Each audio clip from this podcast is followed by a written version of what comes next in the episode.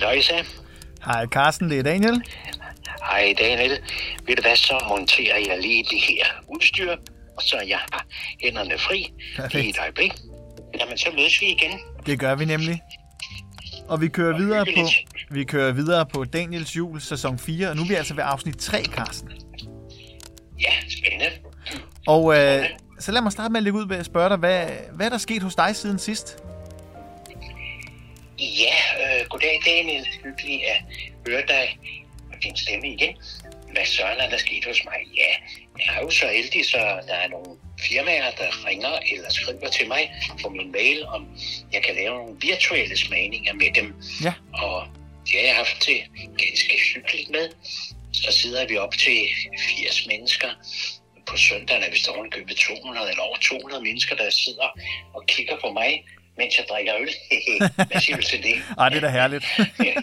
Men de får så en pose med sådan cirka 6 øl med hjem, ikke fra deres firma, Ja. og som er sendt dem i et herligt ølfirma, der hedder Belgisk Bryg. Ikke mit firma, men det er nogle folk, som jeg arbejder meget tæt og kærligt sammen med. Ja. Dygtige folk. De sender så poser med øl ud til et firma, og så kommer folk og henter det, og så sidder de med familie og venner og drikker øl derhjemme sammen med mig. Og det er dejligt. Det er jo det er ganske hyggeligt, det må jeg sige. Jeg vil helst være sammen med folk live, men øh, det er jo så det næstbedste, det her. Ja. Så det får jeg min tid til at gå med. Så jeg har da noget at rive i. Og det er da dejligt. Så sker der lidt, kan man sige. Ja, og hvad med dig? Er du begyndt på skolen igen? Ja, nu er eleverne jo kommet tilbage, i hvert fald nogle af dem. Altså 0. til 4. er jo uh, returneret her i, uh, i den her uge, og det har været rigtig, rigtig dejligt. Jeg har ikke så meget de helt små. Jeg har et par enkelte timer i 4. klasse. Uh, så, det, Okay. så jeg er egentlig sådan startet så småt op med det, og skal have noget, noget kristendom og noget historie de kommende dage. Så, så det er bare rart, at der sker et eller andet, at der er noget liv, og, og man kan være sammen med nogle mennesker. Øh, Jeg ved godt, at det er selvfølgelig anbefalet, at det er så få som muligt, men i arbejdsregi, og især som skolelærer, jamen, så må man også bare øh, stille sig op, og så yde det bedste, man kan. Og, og det, øh, altså, det skræmmer mig ikke på nogen som helst måde, at jeg skal tilbage. Overhovedet ikke. Nej, men det, det er da glædeligt at høre. Jamen altså, det er jo konfrontationen med rigtige mennesker. Er det ikke det, vi, Jo. vi er ude efter os, der elsker at formidle? Det er vist et fællesskab mellem os to i hvert fald, ikke? Jo, det må man sige. Altså, det, er- det, er, det er rart, at der endelig bare sker et eller andet, og så må vi jo håbe, at det på en eller anden måde er et trin hen ad den, øh, hen ad den trappe, der hedder, at øh, der sker lidt mere i den kommende fremtid. Men vi får se. Ja, og held og lykke med det. Men det vil så sige, at øh, du stadigvæk har nogle klasser, som du må underholde hjemmefra, også ja. virtuelt. Det er ikke ligesom jeg. Jo, lige naturligt. Jo, jo, vi drikker, det ikke er skolebørn. ja, vi drikker ikke så mange øl, desværre. Men, men det kan være, jamen har du fysik? Kan du begynde at lave øl med dine øh, store elever, når du når dertil? Ah, så skal de være over 18. Ja, det skal de. Øh, det tror jeg, det tror jeg ikke er nødvendigvis, at de skal. Øh, men, men, men i folkeskolen, der tror jeg ikke... Altså, jeg tror godt, man kunne lave forsøget, øh, og, og så prøve at lave alkohol. Men så bare det med at drikke det, det skulle man så nok bare øh, lade være med. Men, Det overlader man til lærerværelsen. men jeg tror, det vil være farligt at, at, at begynde at sætte mig til det, øh, fordi jeg er uddannet... Jeg er godt nok uddannet madkundskabslærer, øh, så jeg har dog lidt styr på noget madkemi. Men lige frem at, at brygge øl, det har jeg dog aldrig kastet mig ud i på egen hånd. Jeg har dog øh, allieret mig med en brygger eller to i tidens løb.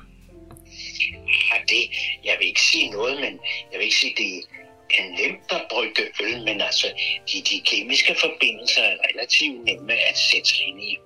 Men, men der, hvor det skal være det store og fine håndværk, der skal man være veltrænet. Ja.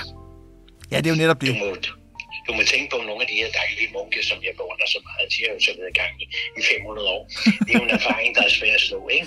Og det, så længe har jeg dog ikke. Altså, jeg, jeg, har, jeg har prøvet to gange at slå mig sammen med nogen, og så lavet en, en øl til mit bryllup, øh, som var sammen med Munkebo Mikrobryg, dengang det hedder, du hed, dengang det hed, det, det hedder vist nok Munkebo øh, Brewery Now, og så laver de vist også øh, alkohol, tror jeg, eller altså øh, spiritus. spiritus, ja. Jamen, øh, det var jo ham, der gik ud og, og fandt sin egen, øh, øh, sin egen gær. Lige præcis. Ej, det er spændende. Det var virkelig spændende. Der prøvede jeg at smage noget af hans øl. Ja. Og der var noget, der var meget vellykket, det må jeg sige. Så det kan man på Fyn. Jamen, det kan man nemlig. Jeg mødte ham på Julebryg Festival første gang, jeg traf ham. Jeg tror, han hedder Claus. Det er Claus, ja. Ja, ham traf jeg øh, på Julebryg Festivalen dengang inde på Pressens Hus, dengang det blev afholdt øh, af Ekstrabladet. Det var altid et arrangement. Ja, det var det. Det var sjovt. Ja. Ja, der kendte vi ikke hinanden. Ellers ville vi da helst på hinanden, ikke sandt? Jo, men vi har nok, jeg tror faktisk, vi har nok, vi har nok kendt hinanden lidt, men måske har vi ikke truffet hinanden. Nej, det var sådan, det var. Mm. Ja, ja. Fordi det er jo ikke så frygtelig mange år siden. Nej. Altså, jeg, grund, den måde, vi træffede hinanden på, det var jo, at jeg... Øh, ja, første gang jeg så dig, det var i juleklænder på DK4 i 2004, tror jeg det var. Ja. Hvor du sad og, og drak øl øh, i halmballer. Øh, intimistisk studie, men et dejligt, et dejligt studie. Jamen, det er rigtigt. Og det var med 24, næsten 24 forskellige mennesker. Ja. Og det var, det var en herlig eftermiddag, vi havde der. Vi havde travlt. ja, og der kan man sige, den juleklænder skilte sig ud fra Natholdets juleklænder ved, at det var øh, folk fra danske ølentusiaster, du havde inde. Det var bryggere, altså det var nogen, der havde lidt mere forstand på øl, end øh, uden at forklare Anders og Søren.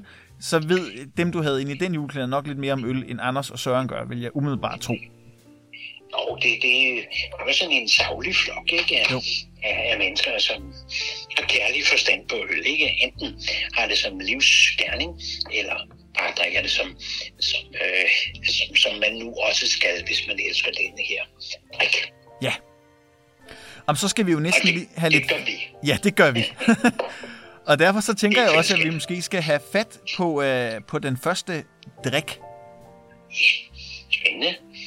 Og jeg har jo fået en, en sending for Aarhus, kan jeg se. Ja, Og tak for den, kære Daniel. Og det er for Hazy Beer.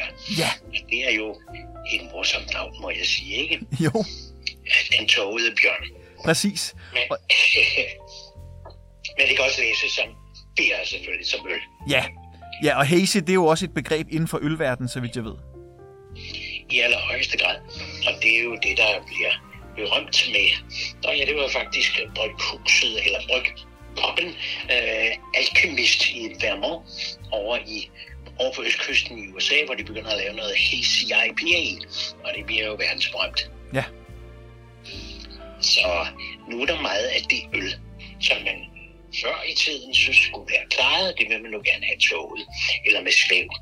Det er i hvert fald også noget af det, man ser rigtig meget på Instagram og andre sociale medier, at det er virkelig noget af det øh, øl, der trender rigtig meget. Det er altså de her hazy IPAs og dem her med, ja, hvad kalder man dem, de her meget grumsede øh, øl, som, øh, som gør sig godt på et billede. De er virkelig populære i øjeblikket. Ja, Altså i modsætning til den traditionelle IPA, altså den, der bliver lavet på vestkysten af USA, ja, så er den her jo toget, mens øh, den gammeldags, om vi må betegne den sådan, gammeldags IPA, den er klaret eller med ikke så kraftig svæv. Mm. Og vestkyst den er jo rødlig eller bronzefarvet, mens den her, den kan være næsten gul som en æggeblomme. Ja, og det kan jeg huske, det snakkede du lidt om i Natholdets juleklænder. Det var vel i første afsnit, at I kom lidt ind på det. For I drak en øl for åben, var det ikke sådan? Det er fuldstændig rigtigt. Det er dejlige bryghus i Kolding. Øh, og den, første aften, der smagte vi en uh, Bombay Pale Ale fra Nørrebro Bryghus. Den er klaret. Men så dag nummer to, der fik vi sådan en hazy IPA for åben. Ja. Og det, vi skal og til... der blev lidt, chokeret, drengene. Det, hvad sådan er det for noget? Det, det er jo meget tåget. Ja, jamen det er jo netop det. Og, øh, og nu, øh, nu vender jeg lidt tilbage til den øl, vi skal drikke nu, for du takker jo mig, og det er, det er sødt af dig, men vi skal næsten takke bryggeren på Hazy Beer, fordi jeg rakte ud til ham, fordi vi netop stod i en situation, hvor vi skulle øh, smage på et par øl, og så det her med at få koordineret og få indkøbt, det, øh, det, ikke, det var ikke som sådan en udfordring, men jeg tænkte bare, at jeg ville lette opgaven, for jeg vidste, at han havde noget på vej. Og så var han så hjertelig og skinke os to af hans øl, som er, den ene er simpelthen så ny, så den kommer direkte fra, fra ja, tapperiet, kan man vel sige, bryggeriet, og den anden er en, han udgav i forbindelse med jul. Jamen, strålende. Ej, det kan jo ikke være bedre. Jamen, nu er vi er i gang med IPA. Skal vi så ikke... Ja, vi kan også gøre det i en anden rækkefølge, fordi man kunne drikke det her hazy IPAs til, til påskefrokosten. Mm. Men jeg ved jo, at den anden er en juleøl. Det er Og det. det her er jo en podcast med, at påsken var lige til, øh, til, slutter, til jul. Så skulle vi gøre det i den anden rækkefølge, så vi du tager den hazy IPA først, og så tager vi juleøllet til sidst. Det synes jeg, og det vil også næsten være traditionen tro, fordi der er vel også noget om, at det er bedst at starte med, med øllen, der er den laveste procent, og så gå trinet op. Bravo, det er nogle ganske gode øvelser, fordi man kan jo regne med, at når der er ekstra meget alkohol, så er der også ekstra meget maltkraft kraft eller krop. Og så er det, ja, så vil det andet måske smage en lille smule tyndere. Men jeg er da meget spændt på denne her, og den hedder jo Back in the Good Old Haze. Åh, oh, du har simpelthen fået en anden end mig, en anden end mig kan jeg så se her på... Øh... Ja, det er rigtigt. Ja. Nå, for så, jamen, jo, det er den, der står her på bordet. Ja. Og øh, Nå, hvad har du fået? Jamen, jeg har fået, jeg har fået en Gose Power. Ja, det, det, er jo det er ikke en gøs, det er den, øh, den, den tyske udgave en af den. En Gose? Ja. Jamen, jamen, jeg er jo... Eller, jeg er så privilegeret, så jeg har fået tre øl. Ej, han har sendt tre til dig. det var meget venligt. Nå, ja. jamen, ej, vi skal da have sauerbauer, eller vi skal følge sig af dagen. Det Ja, må lad være os det. princippet for de her udsendelser. Ja, det synes jeg også. vi følger sig. ja. Ej, ved du hvad, så den syrlige, ikke? Jo, lad os prøve det. En power, det er også ganske godt ord, skal jeg love for. Ja. Og der begynder vi på 5% i alkohol. Så må ikke det går. Har du Jo. puttet børnene? Jeg har puttet børnene, de ligger og sover heldigvis som, som sten, og jeg har sat mig ned i mit lille kælderstudie og er klar til at knappe den første øl op. Nu er det jo en dåse, så lyden kommer jo nok med. Har jeg kunne høre den? Ja, Det kan lytterne forhåbentlig også. Og Det tror jeg. nu er den opskænket. Det er jo øh, flot formgivet dåser, og, og du er sikkert med på, Daniel, at øh, altså de moderne bryggere, der er netop lavet sådan noget hazy IPAs og sådan noget sour gose, og som de jo også hedder Berliner Weisse, de ynder i den grad at putte øllet på dåser i Ja. disse tider. Det er ikke så meget flasker. Nej, men det, er også, det, ja, det, det gør vel også, at man kan eksperimentere lidt mere med etiketten, fordi man har lidt mere plads og en lidt mere kurant form, vil jeg umiddelbart tro. Fuldstændig rigtigt, og, og det er jo det er jo det er jo faktisk, øh, du har plads til at, at lave en helt gubaling eller sådan et Ja. helt kunstværk rundt omkring dåsen. og Det synes jeg er sjovt, og at det bliver der virkelig eksperimenteret med i disse tider. Og jeg ved godt, jeg, jeg tilhører jo en generation, hvor man siger, at man kan kun drikke rødvin af flasker, og man kan kun drikke øl af flasker, som man så hælder op i smukke glas. Men jeg synes nu, at, at dåsen er en ganske god emballage, Mm. og øllet holder sig frisk. Og godt ikke at det, ja, der bliver jo ikke indoptaget ilt gennem sådan en dåse der. Og det er jo, ilt er jo dødsansvarlig for, for øl. Ja, og så i moderne tider, især hvor vi er nu i forhold til øh, nedlukninger og, øh, og virtuelle smagninger, så er det også lidt nemmere, tror jeg, at sende dåser. Jeg tror også, de har lidt sværere ved at gå i stykker i forhold til flasker, øh, og vejer nok også lidt mindre, så det, der er nok også en, en, en god fordel i det, tænker jeg. Ja, men fuldstændig rigtigt. En, en god gang bobleplast omkring sådan nogle dåser der, så, så klarer de transporten nem, Ja. ja. nemt. Og øh, jamen, mange mennesker, når de tager syd over grænsen, lige over, øh, over til Tyskland, så ved vi jo også godt, hvis man indkøber øl på den måde, det er nemt at stable i bagagerummet, ikke? Åh oh, ja, Jamen, det har jeg også. Eller i anhængeren. Det har jeg barndomsminder fra, Carsten. Vi, vi gjorde altid det omkring, altså op til, til juletid, jo, som jeg fortalte om sidste gang, hvor vi tit rejste til Norge, så var vi også lige nede over grænsen, øh, inden, altså ikke på turen, men, men noget tid for inden, så man lige kunne fylde op på, øh, på både sodavand og på, på øl, så man kunne, kunne tage det med. Øh, og det er, jo ikke, det er jo ikke som sådan helt... Øh, der er en begrænsning på, en, endda en rimelig streng begrænsning på, hvor meget øl eller spiritus man må importere til Norge. Så det kræver altså... De er øh, relativt strenge, ikke? Jo. Det, det er de mange nordiske lande, ved du sikkert. Ja, men især, især Norge er det, er det rimelig strid i forhold til, hvor meget man må importere selv som, øh, som enkeltmand. Øh, så, så, så det blev sådan, det blev, altså, jeg kan huske, at jeg kørte en nat i en af bilerne sammen med øh, den, øh, sønnen i den anden familie, som var voksen. Jeg var ikke så gammel på det tidspunkt.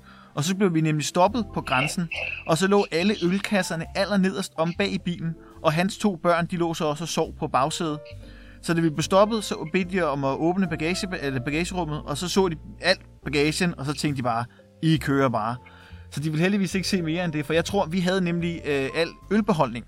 Så jeg tror, det var meget godt, at vi ikke... Nå, ja, det var flot. Så undgik I Ja. ja. at få en ordentlig Men lad os kigge på den her øl. Nu, ja, nu, vi skal, da, vi skal i gang med det. for nu bevæger vi os jo mod lysere tider. Det er godt nok stadig rigtig koldt, men man kan godt mærke, at dagene bliver længere. Og det her, det er jo måske lidt en sommerøl, men lad os få smagt på den. Ja, det vil jeg nok sige. Jamen, så siger jeg, ja, vi er jo sådan i det britiske eller engelsktalende område, så skal vi ikke sige cheers. Jo, Cheers, Daniel. Skål. Cheers, og skål til, til den flinke brygger, ja. som har forsynet os med dette øl her. Skål. Skål.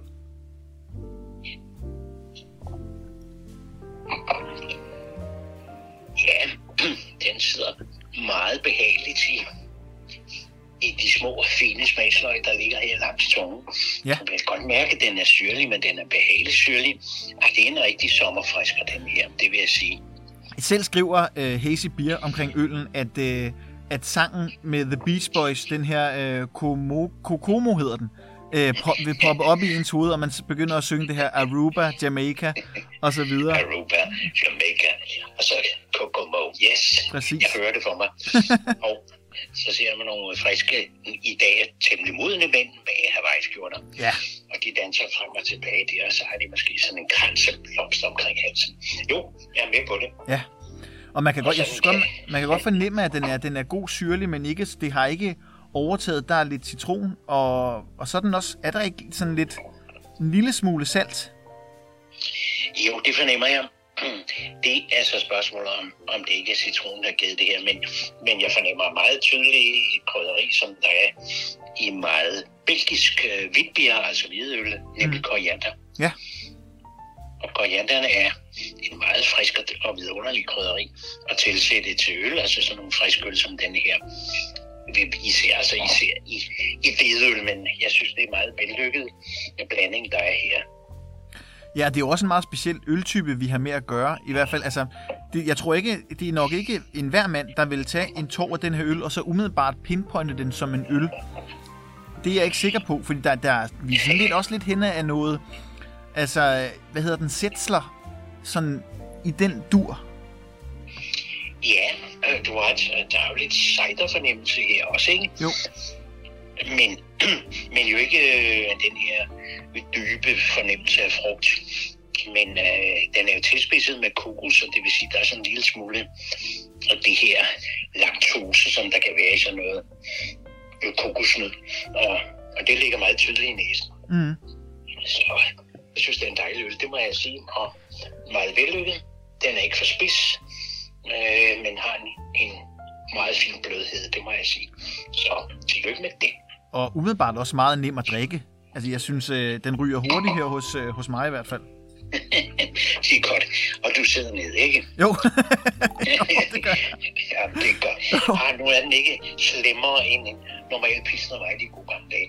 Altså 5% i alkohol. Mm-mm. Men så er der nok nogen, der vil spørge, ja, det var sådan en sour power, så står der dry hopped Ja. med kokosnød.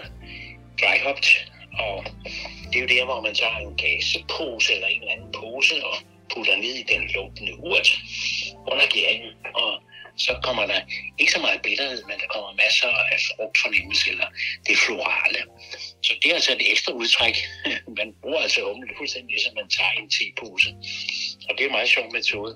Og det er jo sådan noget, man har udviklet i, i USA, Ja. især på vestkysten. Og, og begrebet gose, kender du det?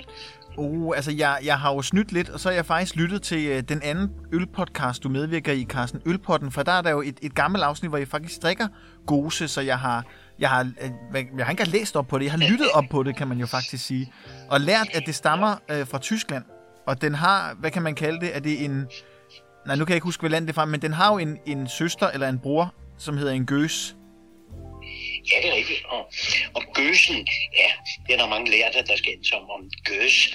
Altså den opblandede lambik, altså der, hvor man tager ung lambik og en gammel lambik og blander sammen. Det er altså det der surgærede øl, eller spontant gæret øl. Om gose og gøs hænger sammen, det er jeg overbevist om, det gør. Men gosen, den stammer så fra Leipzig, og man kan stadigvæk på et pragtfuldt øh, bryghus og værtshus ned i Leipzig. Der kan man sidde en søndag eftermiddag og få gåsebier. Og det hedder dette værtshus One Bedenken. Hvad siger du så? Jamen, det er skønt. der, er ikke noget, der er ikke noget betænkt sig på. Nej. Så sidder man der i solen, og så får man det her lidt syrlige øl, og bliver i ganske godt humør, skal jeg love for. Ja. Og, og så er der lige en krølle på halen, og det, det synes jeg er så morsomt, fordi inde i København, der ligger der en gade, der hedder Gåsegade. Og alle tror, det er noget med fjerkræ, men det er der overhovedet ikke. Øh, det var Frederik den 3., der ja, i 1500-tallet øh, fik en brygger op fra netop Leipzig-området, og han blev placeret i et stræde lige inden ved, ved Gråbrød Torv. Og så kom det selvfølgelig til at hedde Gåsegade, men det er altså Gåsebjerggade, om det så må sige. Så det, er fakt- så det er faktisk en øl, der har mange år på banen. Ja, den er mange. Den er meget gammel. Ja. Yngre i stil er en anden surgadeøl, og det er jo den berømte viner, Berliner Weisse. Ja. Ja, den er lidt yngre i, i, i stilart og i, i årstal. Det var ygnotterne, det var i 1600-tallet. De blev fordrevet fra Frankrig på grund af Ludvig den 14. Han blev lige kaldt protestanter. Så de blev fordrevet, og hvor skulle de så bosætte sig? Så bosætter de sig i Berlin, hvor der var en meget tolerant kurfyrste, og øh, han sagde til dem, I kan godt komme her og bo, det må I gerne. Så man må ikke tage fejl af tyskerne, de har også haft meget tolerante perioder i deres historie. Ja, ja. Og, og det synes jeg er så rørende. Hvis I kommer til Berlin og går ind på Gendarmenmarkt, der ligger der en tysk kirke og en fransk kirke. De ligger lige over for hinanden, og de er lige store, fordi folk skal have lov til at tro, det de ingen vil på denne jord. Jamen, altså, Men- Berlin, Berlin er jo en herlig by. Ja, den er pragtfuld. Men Ja. så netop på torvet der på Gendarmenmarkt, der kan man så drikke det her Berliner Weisse, og det er så noget sur, surgæret hvidøl, som man mener, de her ygnotter havde med sig fra, fra Frankrig og begyndte at, at, at ja, anbefale det til tyskerne og fik det brygget her. Men det er jo så alt sammen med tilsætning af frugt. Ja. Men tager Der jeg, helt, ikke en ren Berliner Weisse. tager jeg helt fejl, hvis jeg, hvis jeg siger, at Berlinerweisen er en kende mere sur i det? Det er i hvert fald, hvad jeg lige kan huske, jeg har smagt sidst. Ja, men det er jo fuldstændig rigtigt. Den er mere spids. Ja. Og så er du nødt til at til, tilføre frugtsaft. Mm. Og der kan du tilføre hembærsaft eller et udtræk af sprungmærke. Det giver sådan grøn øl, rød øl, grøn øl og så lidt citron. Så kan du se, så har du et trafiklys, som du Ja. kan sætte på bordet, ikke? Jo. Eller, en, eller kirsebær, så og man, så man hen at være hen ad julen jo. Ja, stort set. Ja. men, men altså, for mange år siden, da jeg første gang kom til Berlin, der var der mange søde, modne kvinder, der sad uden for teaterne måske. Var det i pausen, så sad de og drak sådan en, en Berliner Weisse, for eksempel en rød en. Og den drikker med sådan en, en bogle, bowleglas, og så et sugerør ned i, i glassen. Det var meget sødt og rørende. Så forsvandt det. I løbet af 70'erne forsvandt det fuldstændig ud af, af brygverdenen, men nu er det blevet genskabt. Ja, jeg har da både, jeg har da smagt en gløksauer her til jul, og jeg, så smagte jeg også øh, to øl, lavet en, der hedder Ton of Christmas. Det var også, øh, det var også en sauer. også en berliner sauer, tror jeg faktisk. Øhm, og det var i hvert fald nogle, nogle meget, meget sure juleøl. Der skal man virkelig være til det. Altså, jeg tror, der var nogen, der ville blive, blive øh, eller rynke en kende på næsen, øh, hvis de smagte den til, til julemåltid, fordi det er, det er en acquired taste, vil jeg mene. Ja, altså, jeg mener, det er 100% øh, juleslud. ikke jul. Nu har jeg fået jul på hjernen. Det er din skyld, Dan. Ja, det er det. jeg vil sige 100% sommerøl, ikke? Jo. Altså, verandagen, ikke verandagen, hvis man har sådan i altanen, eller Ja. ude i en park sammen med nogle gode venner, når vi må komme sammen igen, ikke? Jo. Så sidder man og drikker det lidt pikant syrlige øl. Ja, eller på Kurfürstendamm i Berlin. Absolut, aber doch. Det vil være skønt at sidde der igen. Så man får udlængsel, når man drikker sådan noget. Gosebier eller Berliner Weisse. Ja. Og det er jo ikke, altså jeg, jeg, jeg husker Berlin rigtig godt, for mine, det, det er sådan, mine Berlin mener, de starter faktisk øh, ved sådan en 10. klasses tur, hvor vi var dernede på studietur. Øh, og så er det sådan blevet et, et go-to sted for mig, fordi det, en ting er, hvad byen kan rent historisk, som interesserer mig rigtig meget, men, men, men altså Berlinerne er også bare et, et, et dejligt folkefærd, og, øh, og der er så mange muligheder i Berlin. Altså du kan gå fra øh, altså Gedæchtniskirken, som jo er et levn fra øh, 2. verdenskrig på grund af øh, bumpningerne, til at shoppe moderne på Kurfürstendam, og så lige tage dig en af de lækreste øl øh, på en øh, ja, Haustes øh, 100 øh, bier, som ligger Ja, ja. en sidegade, hvor der er 100 forskellige øl på kortet, øh, og ikke kun tyske. Nej, det er en fantastisk by at besøge. Og nu har det jo så i tilgift på grund af historiens vingesus. Nu har der fået øst og vest, ikke? Jo. Og jeg skal da love for, at det også er festligt at komme i østområdet. Absolut. I Berlin Mitte, omkring den store domkirke og nede ved Oranienburger Straße. Hold da op, er der festligt der. Ja. Altså, hov, nu sidder jeg for udlængst. Det er jo frygteligt. ja, det... Oha, men så må, vi, så må vi tilbage til øllet, Karsten. For det her, det er jo virkelig, som du også har sagt, det er jo virkelig en, en øl, som hører, som hører sommeren til. Og, øh, og ikke øh, almindeligvis en øl, som, som, øh, som man vil drikke i den kolde tid. Men nu ser vi jo også frem mod. Vi ser frem mod foråret, og det øh, er nærmere, end vi tror. Altså om, om 20 dage, så er det marts. Ja, det er ikke så ringe. Det er, eller det giver håb om, om både det ene og det andet lys for enden af tunnelen, og hvad man ellers siger i disse tider. Ja. Og så håber jeg, at vi alle kan tumle rundt her vaccineret og som nyfødte babyer. Ja, så havde man, som havde, rundt. som havde man fået sin 5 måneders vaccine, og var, og var et lille spædbarn. Stort set. Ja. Ja. ja, men jeg trænger også til at blive pudret i, i popoen, ikke?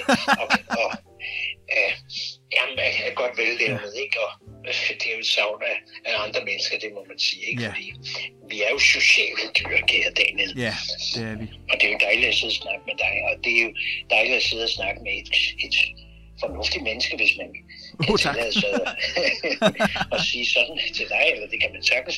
Det er dejligt at sidde og snakke om både det og hende, ikke? og det kan man jo gøre på en barstol, ikke? Jo, Og man kan også gøre det med sammen med sine gode, gode venner. Ja, det er nu meget hyggeligt at være 6, 8, 12 mennesker sammen i en stue, ikke? jo, det er Når vi det. må det. Ja. det, det er lidt ensomt, det hele. Ja, og det, og det er også derfor, vi, vi gør det her, og det er derfor, det er det, der min idé udsprang af. Det var jo det her med, at jeg vil gerne sikre en lille smule hygge til folket, og det øh, behøves ikke nødvendigvis at være med alkohol, men, men din ekspertise er øl, og min ekspertise er jul, så kunne vi kombinere det, så kunne vi snakke om begge dele, og på en eller anden måde måske tage folk nemmere igennem den tid, der er.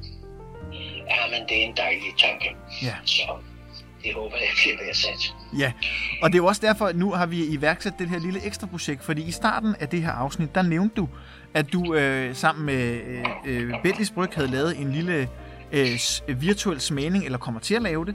Øh, og vi har jo også sat noget i værk, fordi vi har jo også en smagekasse på vej. Ja, Og jeg den, vil fortælle om den her. ja, og den, øh, det bliver jo så en virtuel smagning af en anden type, og ikke en type, jeg måske har oplevet før, fordi de fleste virtuelle smagninger, de foregår jo live på øh, Facebook, eller på Instagram, eller et andet socialt medie, måske YouTube, og så kan man selvfølgelig også gå ind og streame det bagefter. Vores bliver unikt på den måde, at det kommer til at være i en, i en podcast-serie. Så man kan egentlig købe kassen, når man føler for det, og så kan man lytte til den enkelte podcast, der hører til de øl, og så kan man få vores selskab, man kan få din ølekspertise, man kan få mit øh, fornuftige væsen, og tak fordi du sagde det, Carsten. Øh, og, og, så kan, og så kan vi ligesom guide folk igennem de her forskellige øl i, i vores selskab, hvis man kan lide det. Og så, øh, jamen, så har man jo i hvert fald et par timer brændt af der, og så kan det jo være, at det er april og påske og forår lige om lidt. Ja, det er herligt. Og hvad er det for et firma, der formidler? Du gør det er en ledende, det er et ledende spørgsmål. Ja, det er det. Jamen, det er jo, øh, det er jo dinøl.dk, og allerede nu, hvis man føler, at, øh, at man gerne vil ind og kigge lidt på deres øl, så kan man jo også få lidt rabat, hvis man bruger koden Daniel giver 10. Det er jo så en reklame, så det vil noget, det her, Carsten. Men vi har, Det kan jeg høre. men, men, men vi to har jo... Øhm, det er primært dig, der har valgt ølene. Jeg har smidt en lille overraskelse ind. Men det er nogle øl, vi har valgt på egen hånd. Der er ikke nogen, der har holdt os i ørerne. Øh, vi har selv valgt de øl, der er med. Så det er ikke sådan, at, at vi har lavet en aftale om, nu bliver det de her seks øl. Øh, fordi det kunne passe. Nej, vi har selv valgt dem. Det er rigtigt, og det synes jeg, det er øh, vigtigt og hyggeligt at understrege. Ja. Ja. Det er ikke, ikke Daniel den anden, øh, som har valgt øl ud, det er os. Og jeg synes, det er noget øl, som er virkelig, virkelig værd at, at smage. Og det bryghus, der er værd at aflægge et besøg, i hvert fald i fantasien. Og så er det jo i tråd med, og måske i forlængelse af den øh, kasse julekalender, som du også lavede med Netholders julekalender, det er jo, er fem ud af seks øl er danske. Så, så vi holder også de danske bryggerier lidt i hånden, forhåbentlig. Ja, synes jeg er en meget vigtig ting i disse tider. Øh, ikke fordi jeg er journalist på den måde, men jeg synes, når, når vi nu i Danmark laver så vidunderlige og, og mange fejlfri bryg, så kan vi lige så godt reklamere for det, og så kan vi støtte de hårde tider, vi nu er i. Ja. Så kan vi støtte dem. Absolut. Og måske skulle det også være inde på del 1 af denne øh, podcast, Carsten, og så måske skulle vi bevæge os videre til del nummer 2, og så har jeg faktisk et øldilemma mere til dig. Ja, men det lyder spændende. Jamen, øh, tak for første del, Daniel. Selv tak. Og nu skylder jeg min gode her. Gør det. Skål. Skål. Sour power, siger jeg. Cheers.